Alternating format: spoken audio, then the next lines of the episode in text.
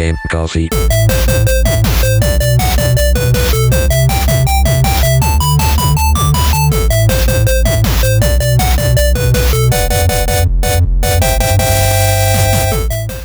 Ciao a tutti ragazzi e benvenuti ad una nuova puntata di Game Coffee. Come va? Come state? Allora, oggi, come ehm, appunto citato dal titolo, parliamo di un gioco. Finalmente parliamo di uh, qualcos'altro che non sia uh, sim racing o le mie varie lamentele che ho nella mia testa. Oggi volevo parlarvi delle mie prime impressioni riguardo a uh, Vigor, che è uno sparatutto in terza persona survival free to play in questo momento uh, disponibile solo su Xbox One in game preview. Cosa vuol dire game preview? Che è praticamente accesso anticipato. Uh, sviluppato tra l'altro dalla Bohemia Interactive, che è lo studio di sviluppo che è responsabile della serie Arma, quindi Arma, Arma 2, Arma 3 e Daisy. Perché Daisy alla fine poi è finito sotto, sotto i ragazzi di Bohemia. Allora, uh, è un titolo, Vigor è un titolo mo- molto interessante perché cerca di uh, ridefinire il, uh, il genere del survival shooter, cioè quei giochi dove bisogna appunto sopravvivere e craftare. Ovviamente ci sono essendo soprattutto ci sono delle armi uh, quindi si possono trovare armi cose di questo tipo. L'unica differenza probabilmente la differenza più grande che c'è tra diciamo un Rust perché è l'unico survival shooter che mi viene in mente in questo momento Uh, dicevo la differenza principale tra un Rust e uh, appunto Vigor è che in Vigor il tuo rifugio non è uh, accessibile agli altri giocatori. In Rust, ad esempio, quando crei, quando costruisci un rifugio, rimane lì sulla mappa. Quindi chi magari è in sessione trova il tuo posto e tu magari non sei lì uh, o sei offline possono, i giocatori possono interagire col tuo, col tuo rifugio, magari vanno a sciacallare, vanno a rubare. Questa cosa in vigore non si può fare perché uh, il, um, il, rifugio in sé è praticamente collocato in un'area inaccessibile a, um, ad altri giocatori, il che rende le cose un pochino più vi- so- vivibili in un certo senso. Quindi uh, c'è una piccola trama una mezza trama, ma proprio eh, possiamo anche definirla una, uno scenario, insomma, perché non è proprio una trama vera e propria, non c'è una storia uh, dietro a questo gioco. Però la sinossi è questa. Allora, è il 1991 e c'è stata una guerra nucleare. L'Europa è diventata completamente inabitabile, principalmente in Europa centrale. Il gioco è ambientato in Norvegia e che è praticamente l'ultimo baluardo per la sopravvivenza per quanto riguarda gli esseri umani. Uh, tu, come personaggio, impersoni un Outlander, in soldoni uno sciacallo, quindi vai in giro, vai a lutare, cioè vai, vai in giro per case a trovare mm, qualunque cosa ti possa essere utile, quindi materiali, mh, mm, pezzi di, cioè pezzi di armi, componenti di armi, perché c'è anche una, ovviamente essendo un survival shooter c'è una componente crafting, quindi si possono craftare armi, proiettili, uh, quindi munizioni uh, e altri diciamo upgrade per appunto per il rifugio. Quindi il, um, il fulcro del gioco, cioè il gioco è praticamente diviso in due parti in sostanza. Il rifugio, quindi prendersi cura del rifugio, um, con vari upgrade è possibile anche generare passivamente dei materiali che servono per uh, costruire altre, um, altri elementi uh, che servono nel proprio rifugio, tipo, non so, la crafting, crafting bench uh, o un più avanti potranno aggiungere magari un giardino o qualcosa del genere. So che c'è un orto, però non so esattamente come, come attivarlo per generare cibo che ti serve per uh, rigenerare la tua vita. E l'altra parte principale del gioco sono gli incontri, perché uh, dato che la, um, il rifugio è praticamente inaccessibile a chiunque, eccetto te, uh, eccetto il, il, proprio giocatore, uh, per andare a, a, a, lutare, tra virgolette, bisogna entrare in questi incontri, che sono praticamente delle, dei match, possiamo definirli dei, dei match, uh, in solitaria o in coppia. E la, la cosa, diciamo, più strana, se possiamo definirla strana, del, degli incontri è che non c'è un obiettivo principale. In che senso? Uh, nel senso che tu puoi entrare uh, nella mappa, uh, puoi andare a cercare un po', vedere cosa ti serve, prendi quello che ti serve e puoi andartene tranquillamente. Non c'è bisogno di stare lì fino alla fine per l'intera durata del match. E, e questo dà un approccio molto, diciamo, più uh, metodico. Anche per un'altra feature di cui parleremo, di cui parlerò più, più in avanti quindi non, non, bisogna stare lì per tutto il tempo del, dell'incontro. Puoi andare a sciacallare quanto vuoi e puoi andartene. Infatti, le mappe hanno generalmente tre o quattro uscite diverse, eh, loca- collocate in punti, diciamo, in punti cardine del, della mappa, ovviamente all'estremità. E quindi. Um, si può entrare, si può lootare, si può andare via, oppure si può aspettare che arrivi un, un airdrop, quindi praticamente vengono, passa un aereo, ti lancia giù una, una scatola, oddio no, non so come definirla, però eh, avete capito, cioè un airdrop è praticamente un... Uh, uno scatolone con della roba dentro piuttosto importante. Quindi l'obiettivo, tra virgolette, principale di questi incontri è arrivare lì, cercare di sciacallare il più possibile, prendere l'airdrop e andare via. Piccola particolarità è che quando tu, uh, nel caso tu riesca a raggiungere l'airdrop e prendere la, la, e lootarlo e prenderlo, uh, la tua posizione viene rivelata a tutti gli altri giocatori, quindi possono tranquillamente cercarti e, um, e ucciderti. Piccola particolarità, non c'è un sistema di respawn, cioè c'è presente tra virgolette quella meccanica di permadeath durante gli incontri. Quindi se tu vieni ucciso perdi tutto il loot, ma non muori nel senso che devi ricominciare tutto da capo, però uh, perdi quell'incontro e non puoi, non puoi più continuare. Perdi il loot a meno che tu non l'abbia assicurato. C'è, una, c'è un sistema di, di assicurazioni in cui praticamente nel caso tu muoia ti tieni il loot, tieni tutto ciò che hai trovato invece che perderlo. Quindi uh, l'incontro finisce quando arriva una tempesta mm, radioattiva. Quindi bisogna essere, più, bisogna essere veramente veloci. Generalmente gli incontri durano tra i 10 e i 15 minuti prima che le radiazioni comincino ad arrivare sulla mappa. Poi si scappa via, si, rientra, si ritorna nel rifugio con tutto quello che si è trovato. Uh, qual è la particolarità? La particolarità di questo gioco è che non ti incita a mettere fuori gli altri. Io posso tranquillamente farmi il mio incontro, come dicevo prima, andare a sciacallare, magari vedo qualcuno in, nella, nella distanza. Se mi vedono, magari sparano magari non sparano perché c'è quella meccanica di c'è quel, quel sentimento quel, uh, quella sensazione in cui dici ok magari, magari mi ha visto però magari non lo so non, uh, non spara non, uh, magari mi lascia andare.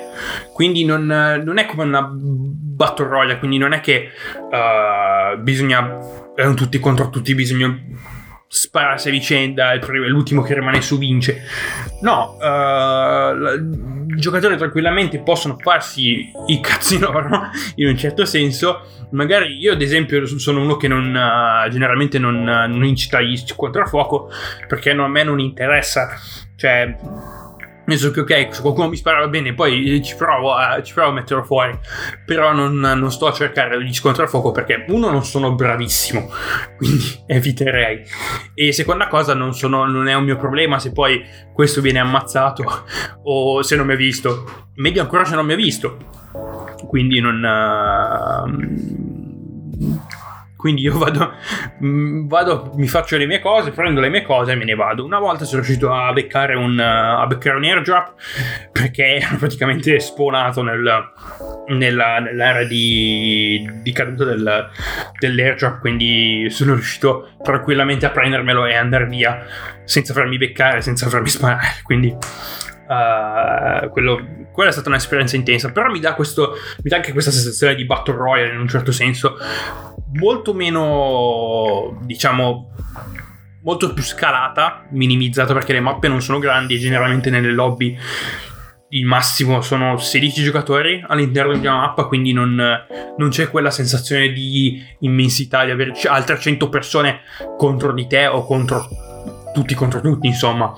Quindi c'è quella sensazione di uh, tensione, ogni incontro è sempre, ten- è sempre, teso perché non sai mai cosa succederà, non sai mai... Uh, qualcuno magari potrebbe, potrebbe magari... Uh, essere già passato da qualche parte, magari è ancora lì, passato, ha, fatto, ha preso quello che ha dovuto prendere, magari è ancora lì, e um, giusto per cercare magari per trovare qualcuno, no? Per farlo fuori e, trov- prendere il loot che aveva lui e tutte queste cose qui. Quindi è molto, diciamo, tens- tesa come, come struttura e, um, e ti, tiene, ti, tiene, molto ti tiene sulle spine in, in un certo senso.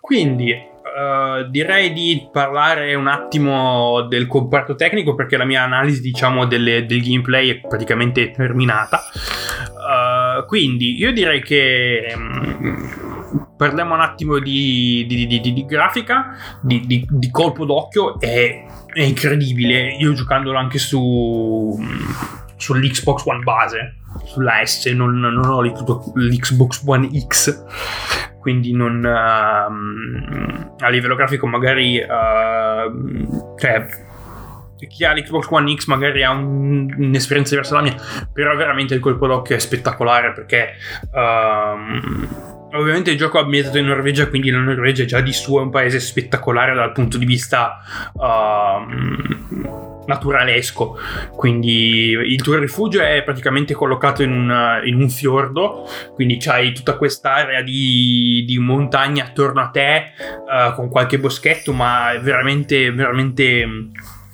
un è veramente bello. E anche l'orizzonte è molto vasto quindi si può vedere con un colpo d'occhio puoi vedere un sacco di cose ed è veramente veramente bello.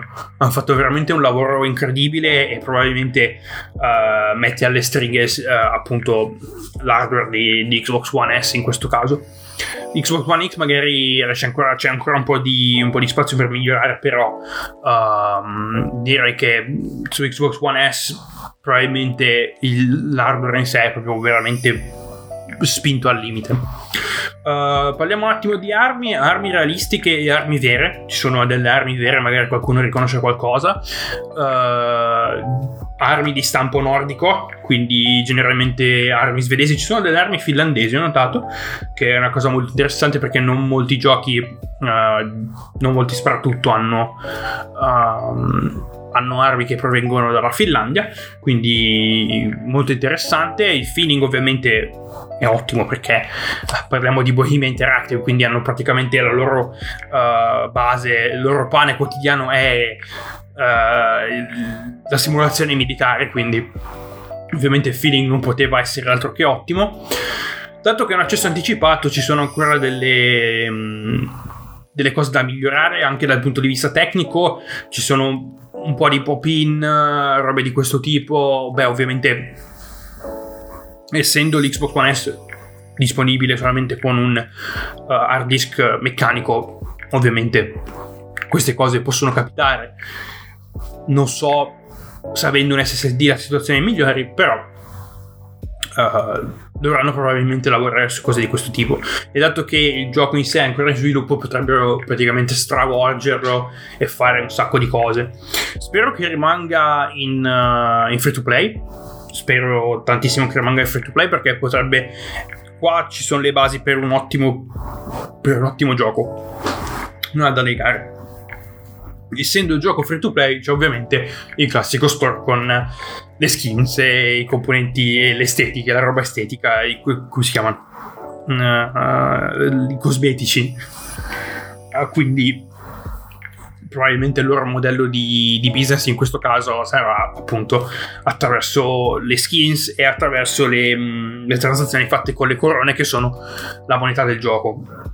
Dicevo, quando ho parlato di, di assicurazione, quando le assicurazioni durante gli incontri viene comprata, l'assicurazione viene comprata con queste, con queste corone.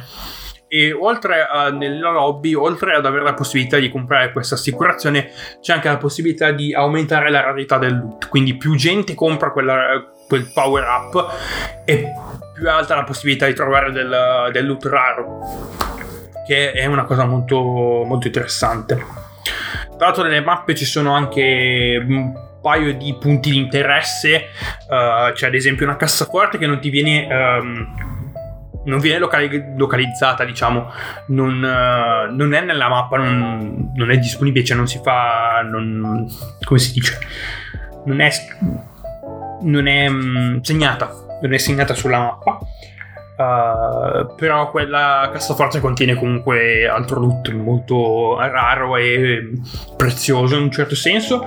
C'è una stazione radio dove è possibile per un temporaneamente uh, ricevere le posizioni di tutti gli altri giocatori all'interno della mappa e c'è un'altra stazione radio, o forse si chiama stazione comunicazioni, dove è possibile cambiare randomicamente l'area dell'airdrop. Quindi magari tu sei lontanissimo dal, dall'airdrop, sei vicino ad una stazione comunicazioni, vai nella stazione comunicazioni, pigli tutto quello che c'è dentro, perché ovviamente nella stazione di comunicazioni c'è il loot e poi puoi attivarla e cambia praticamente la, l'area dell'airdrop magari più vicina a te, quindi un vantaggio tattico da quel punto di vista.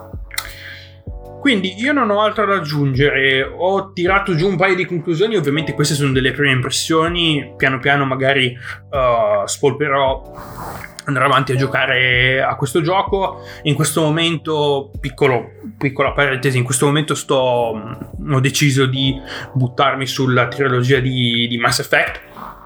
E quindi state, state sintonizzati che in un futuro, non so quando, quando finirò la trilogia, farò ovviamente una retrospettiva e parlerò appunto di Mass, della, della prima trilogia di Mass Effect e poi parlerò ovviamente, proverò Mass Effect Andromeda e parlerò ovviamente del, delle differenze tra appunto tra la, la, prima trilogia e lo spin, spin-off o reboot o quello che è della serie Mass Effect quindi, occhi su Vigor, ridefinire la formula dei survival shooter è difficile, però il progetto è veramente molto molto interessante e io starò qui a seguirlo e probabilmente vi uh, aggiornerò sulle pagine social.